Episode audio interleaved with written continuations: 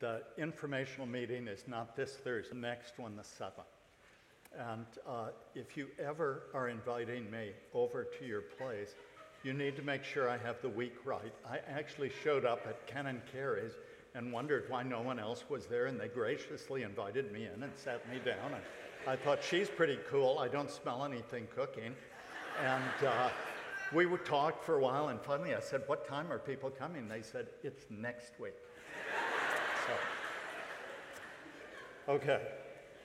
Now, why did we, um, why did we read for our first two lessons from uh, that familiar text, Genesis 12, the call of Abraham, and then the Great Commission at the end of Matthew 28? Because you and I can know the scriptures, we can know them clearly, and even at one level believe them and say we want to obey them, and yet never have the reality of those scriptures connect to our own lives, where we actually think about other people and make our plans. And uh, we are going to be, or at least the plan is, and I want to get the date right, the Sunday following Labor Day weekend. So in two Sundays, I plan to start uh, a study through 1 Peter. We've looked at John in 1 John. We've looked at one of Paul's letters. So I thought next we'd hear from the great pillar apostle uh, Simon Peter. And so we'll be studying his first letter. But I wanted first this Sunday to do something a little bit introductory to the person of Peter, whom we, if you've grown up in church at one level, you know him really well. But I would suggest that as well as Peter would have known the story of Abraham and his call, and Peter was there with Jesus when Jesus gave the Great Commission. Nonetheless, Peter leader of the band in Jerusalem, one who at the end of Acts chapter 9 had just actually been used by God to perform two miracles on the order of the kinds of miracles that Jesus performed. I mean, we would see this as Peter at the apex of his ministry. And yet we come to Acts chapter 10 and we discover that he still, at one level, didn't even get it. And so we know Acts chapter 10 as the conversion of Cornelius, and we'll look at that. But I want us, after that, to look again and see chapter 10 as the conversion, in a very deep sense, of Simon Peter. Cornelius was a man of love and mercy and compassion who needed to be converted to a man of faith. Peter was a mighty man of faith who needed to be converted to a man of love and compassion. So I, I was tempted to read this entire very long uh, chapter because it so beautifully tells this story, but I'm just going to take parts of it. So if you'd start with me, Acts chapter 10, beginning at verse 1. At Caesarea, there was a man named Cornelius, a centurion of what was known as the Italian cohort a devout man who feared God with all his household, gave alms generously to the people, and prayed continually to God. About the ninth hour of the day, that's uh, about three o'clock in the afternoon, they counted from six in the morning. So around three in the afternoon, he saw clearly in a vision an angel of God come in and say to him, Cornelius. And he stared at him in terror and said, What is it, Lord? And he said to him, Your prayers and your alms have ascended as a memorial before God. And now send men to Joppa and bring one Simon, who is called Peter. He's lodging with one Simon, a tanner, whose house is by the sea. When the angel who spoke to him had departed, he called two of his servants and a devout soldier from among those who attended him and having related everything to them, he sent them to Joppa. Now, Caesarea is up a little further to the north on the coast of the Mediterranean, and then you're going south down to about the middle of the country to get to Joppa. It's also on the sea. The next day, as they were on their journey and approaching the city, Peter went up on the housetop about the sixth hour, about noon, to pray. And he became hungry and wanted something to eat. But while they were preparing, he fell into a trance. And he saw the heavens opened and something like a great sheet descending, being let down by its four corners upon the earth. In it were all kinds of animals and reptiles and birds of the air. And there came a voice to him Rise, Peter, kill and eat. But Peter said, By no means, Lord, for I've never eaten anything that is common or unclean. In other words, these foods weren't kosher. The laws of Israel said that Peter was not to eat anything that he sees in this sheep. And the voice came to him a second time What God has made clean, do not call common. This happened three times, and the thing was taken up at once to heaven. Now, while Peter was inwardly perplexed as to what the vision that he'd seen might mean, behold, the men who were sent by Cornelius, having made inquiry for Simon's house, stood at the gate and called out to ask whether Simon, who was called Peter, was lodging there. And while Peter was pondering the vision, the Spirit said to him, Behold, three men are looking for you. Rise and go down and accompany them without hesitation, for I have sent them. And then, of course, Peter goes down, meets them, invites them in. They spend the night with him, and then uh, the next day he heads out with them for Joppa and meets, uh, or rather, from Joppa to uh, Caesarea. And he meets Cornelius. Cornelius falls on his face to worship him. Peter, I love the thing, it said Peter picks him up, basically, which means, you know, Centurion was probably a big guy, but Peter was the big fisherman. And it sounds as though he just reached down, picked him up, put him back on his feet, and he said, Do not worship me. I'm a man like you. What do you want? The guy tells him everything that we've just read. And then Peter says, Okay. In fact, Peter does not begin graciously. Even at this point, he says, You know that it's not really right for a Jewish guy to come in and pollute himself by being with you Gentiles, but God's told me I have to do it, so here I am. Go to verse 34. Peter opened his mouth and said, and listen carefully to what he said. Truly, I understand that God shows no partiality. But in every nation, anyone who fears him and does what is right is acceptable to him.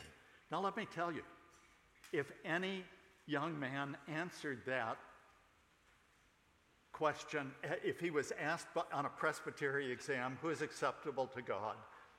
And he said, God has no favorites, and in every nation, anyone who fears him and does what's right is acceptable to him, he'd be failed.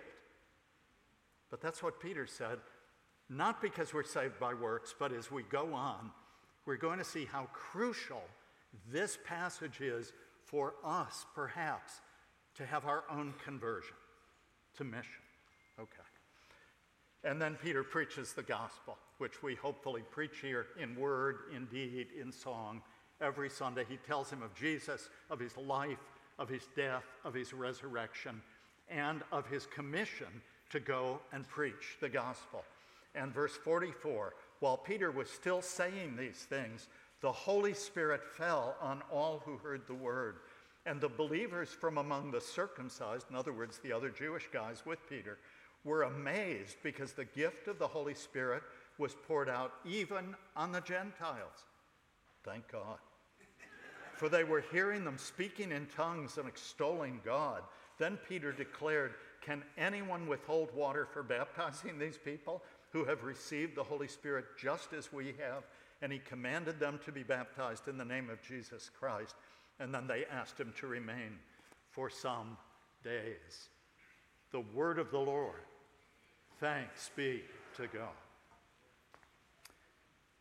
This text calls into question, I think, many of our views about who's in relationship with God and who isn't, and what that looks like. I, have been very helped over the years in thinking about this by something I read by the great mission uh, anthropologist. He'd been he grew, was born in India, grew up there, and then came to the States, Paul Hiebert, son of missionaries, and became one of the great mission anthropologists of the 20th and early 21st century. And uh, one of the works that he wrote that helped me a lot was in understanding a text like this and in understanding in a new way the people of God. And even I'd go so far as to say how to understand and read the Bible and how to do theology. So that's a big thing. But what is it? He actually took it from mathematical set theory, if you remember set theory. A set is a group of anything, could be numbers, numbers of a particular kind, could be nails, could be pennies, could be people. But it's a set that is gathered together in a group. And there are different kinds of set theory. Two, there are really three kinds, two that relate to us, the third that I think too often relates to me. Uh, there are bounded sets. And a bounded set has a border, a fence around it. You draw a circle, and you've got all these numbers. Everything inside that circle is in the set. Maybe you say all even numbers, the set of all even numbers. So they're in here. Any odd numbers, they're out. They, they can't get into that set because they don't belong. It's a bounded set. And that is how most Christians think about the church as a bounded set. We say, what do I have to believe? What do I have to do to get from the outside in? How do I become a part of this? And so we all kind of disagree on our where we put that fence, and so we've got different denominations. But Hiebert said a biblical view of things is what's called a centered set. And a centered set is defined by what's moving toward it. You are part of that set if you are moving toward the center, which in our case is Christ. And if you are moving toward Him, you are part of that set. You might have been born in a Christian home. You might know it all. You might have been baptized catechized, Simonized. Who I mean, you've been through it all, you know all the right answers. But truth be told, your back is toward Christ. And though to all appearances you're inside that border, you are moving slowly away from Him. And Hiebert said the Bible understands people by the direction that they're moving, whether they are responding to the call of God, however far away they are or whether they are rejecting the call whenever it comes up against what they want. There is a third kind of set that I too often identify with. Hiebert didn't talk about it. It's called a fuzzy set, and it's because sometimes you're in, sometimes you're out. And uh, sometimes I th- start thinking bounded set, and then no, centered set, and then, you know, just could I, could I have a break and do something else? So, I want us first to think for a few minutes about Cornelius. What was Cornelius? What kind of a person was he? Well, I already said it. This guy was an extraordinary lover of people. Here he was in charge of this, this, I don't know the size of the Roman cohorts, but he's one of the officers. He is in a position of authority. And he has every right just to exploit the people under his control. And instead, we read that they revered him. The, the, Jewish people hated the Romans. They hated the taxes they had to pay. They hated being oppressed and under Roman government. They hated that the priestly class had made a deal, the Sadducees, with Rome to stay in power. And that they loved the Pharisees because the Pharisees at least were reactive against the Roman authorities. But they hated them, and yet we read that the Jewish people loved this guy.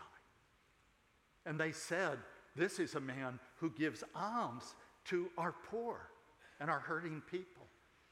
He's a, he's a God-fearer. That's how he's described here. He fears God and spends all his time praying and seeking God.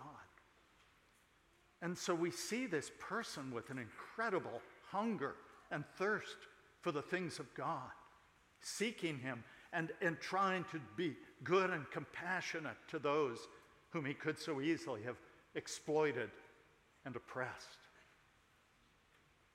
What was He not? He wasn't a man of faith. because he was desperately trying to find what do I need to do in order to know the living God? And so his, his face was turned toward God in prayer. His life was turned toward the things that God clearly in His Word and in every human heart, whether they know the Scriptures or not, knows is compassionate and right and good, at least for those who are near you. But he didn't yet know God. And so when we ask the question, what about people that don't know God? What about people that didn't grow up in a Christian home, don't live in a Christian culture, don't, you know, what about all these people? Well, I think the answer is in that remarkable statement of Peter. It had just dawned on Peter for the first time. Let me read it again. Verse 34 Peter opened his mouth and said, Truly I understand. And, and I think he means, oh, goodness, how did I miss this? That God shows no partiality. Peter, how could you not have understood the story of Abraham, the story of Israel, the story of Jesus, the Great Commission? And how could we so often miss the deeper meaning of the doctrine of election and predestination, which most of us have been taught as a bounded set? Who's in? Those of us whom God chose. Who's out? Those he didn't choose. Whereas in the Bible, predestination and election is a missional calling. The great elect man of the Old Testament was Abraham. God said, Abraham, I've called you for the sake of the nations. I've called you, made you mine. You are my elect one, so that through you all the nations might know me and know my blessing. I am going to tell my story through you. Israel was the great elect people of God, and Moses said to them twice, God did not choose you because you're the best people around. You are an unrighteous, stiff necked people. He didn't choose you because you're great. You're just this little struggling group of people. He chose you for His own purposes, for His own glory. You are to be a light to whom? To the nations.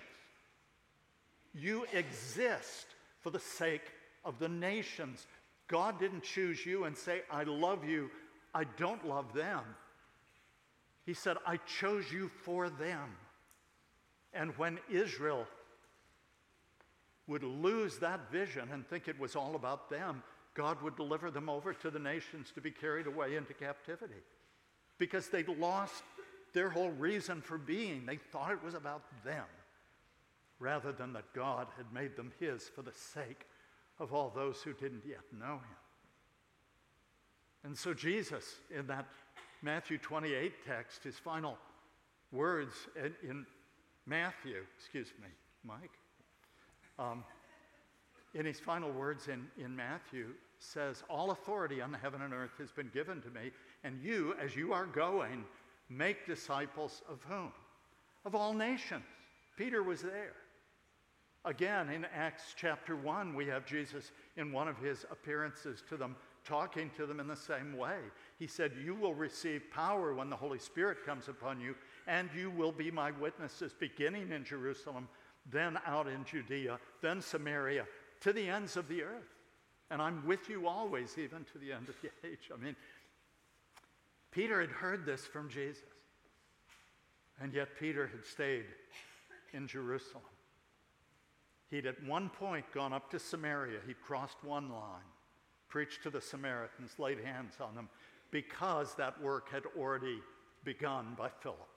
And Philip said, Please come up. They haven't received the Holy Spirit. So John and Peter went up, laid hands on them, and they received the Holy Spirit. But he didn't want to go to the Gentiles.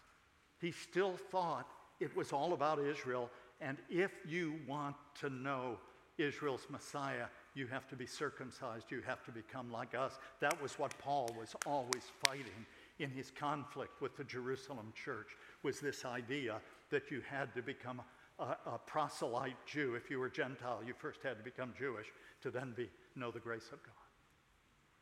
So he doesn't want to go to him.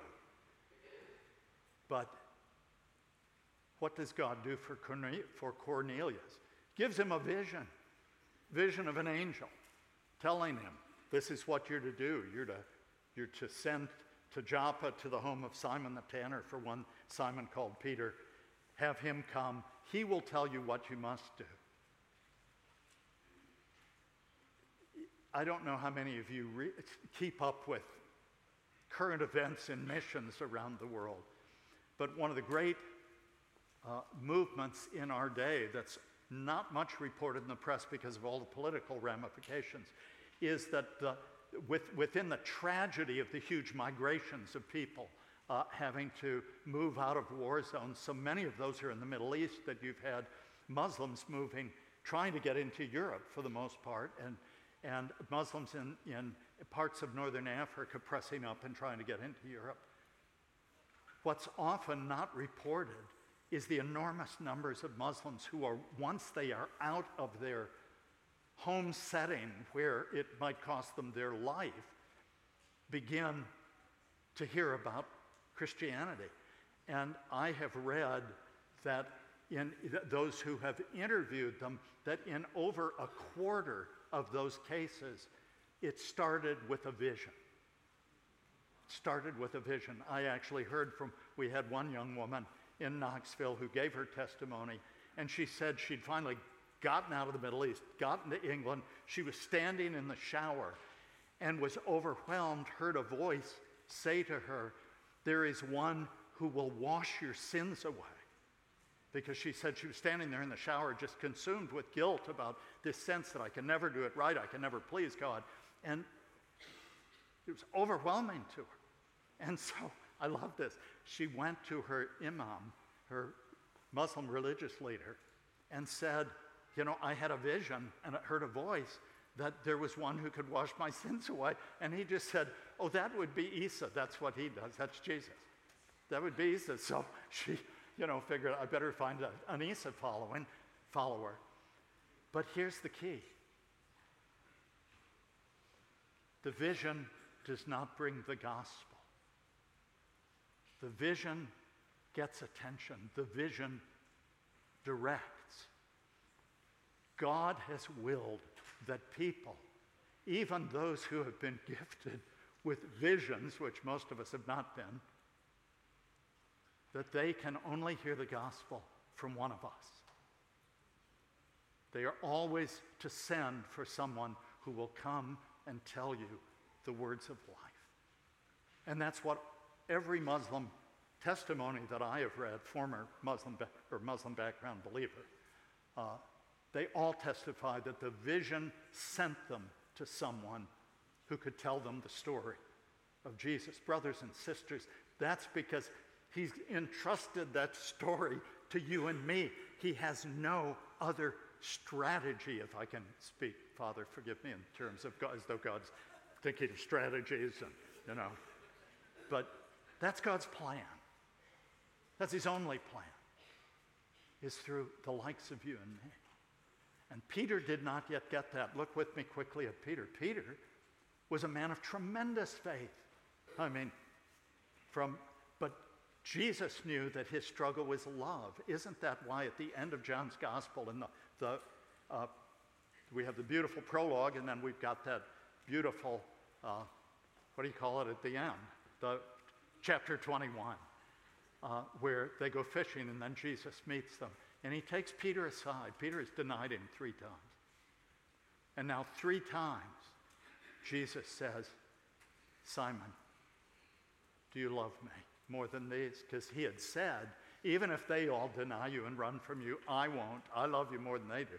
Do you? Do you really love me more than they do? Lord, you know I love you. Feed my lambs. And then he asks him again, Simon, do you love me? Lord, I do love you. Tend my sheep. Simon, do you love me? Lord, you know everything. You know that I love you. Feed my sheep. Jesus knew that Peter's problem was always going to be love. He was great about boasting. He was now ready to go after Pentecost. He received the Spirit. He was out there. He preached the great sermon. And he even said at the end of the sermon, when they said, What must we do? He said, Repent and be baptized, every one of you, and you will receive the gift of the Holy Spirit, for the promise is to you and to your children and to all who are afar off, as many as the Lord our God shall call to himself. So he preached it. He was a man of faith. Bible says it, I believe it, that settles it, except I don't want to do it because I don't like Gentiles. And so he needed a different kind of conversion. What did God do to this man of faith? Gave him a vision. and then said, Some guys are going to, he didn't tell him about Cornelius. He just gave him a vision three times. Peter was a hard headed guy like me. Everything had to come in threes. Three times do you love me? You know, three times he had the vision. And then it went up, and he's wondering, what was that about? You know, Did, is it indigestion? What, you know? And then the Spirit says to him, There's some men downstairs, go with them. And he does. And then he hears the call of God through Cornelius when Cornelius says, I received a vision. And the angel said that I was to send for you, that you are the one that's going to tell me what I so desperately want to know. How can I know the living God? I've done everything I know to do. I pray constantly. I give. I, I'm just pouring myself out here, but I, I still don't know God. And Peter realizes God's grace is a lot greater and wider than mine. And he preaches the gospel. He tells them of Jesus. And Cornelius is baptized. Why do I go through all that? just for this reason. How does God tend to work in our lives? Uh, I don't think I've ever had a vision of this sort. If I have, I've had some pretty spooky things happen, uh, but not with that kind of clarity. I've had things where I knew that God was in it and was nudging me and pushing me in directions I didn't want to go, speaking to me of things that I remember the guy I trained under. He was an old Princeton guy, and his straight arrow and old line Presbyterian as you want, but sometimes I'd walk in his study to see him. He'd be sitting there really, he looked like Churchill and he's sitting there like that. I remember saying to him, What's wrong, Roger? He said, God's been talking to me and I don't like his tone of voice. Have you ever had that? The Lord will meet those who are seeking him. He will speak to us sometimes we won't like his tone of voice, but he's getting our attention. But he will always meet us through each other. We have to be together in this thing. That's really hard for me the older I get. The, I love people, I love being with people, but my batteries really run down fast now. And I, I love most being alone because when I'm alone, I'm, I'm with my favorite guy, you know? just that time of life. Maybe some of you are that way. So I need to push myself because I could just fall into that. And that's not how we're to live. We're members of the body of Christ. And we have to have those connections that keep us with each other. So, what kind of conversion might you need today? Perhaps you're still struggling with faith, and the Lord wants you to believe in the Lord Jesus Christ, to know the power of his life and death and resurrection victory at work in your life. Cry out to him for it. He will do it because he has no favorites. And in every nation, those who love him and are just trying to do the right thing, he's favorable toward.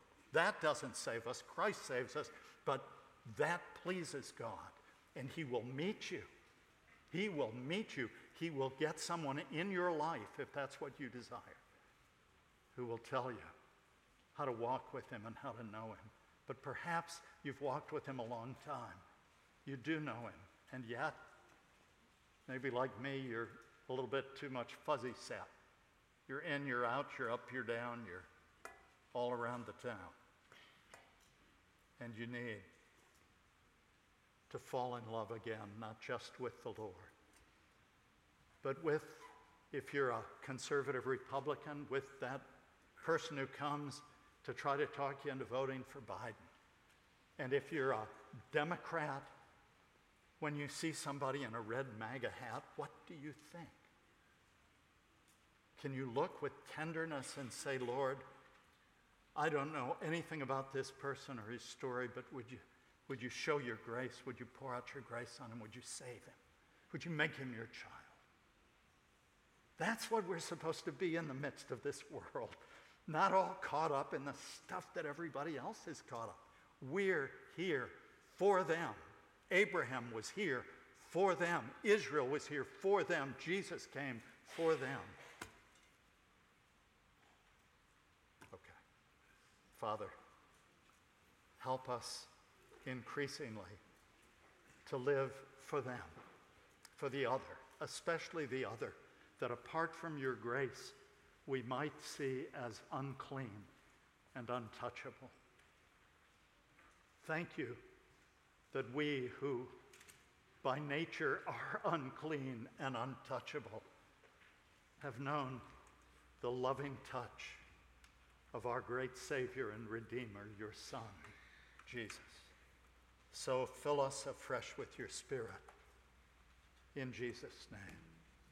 Would you take just a moment and respond in your heart to whatever God's Spirit might be saying to you this morning?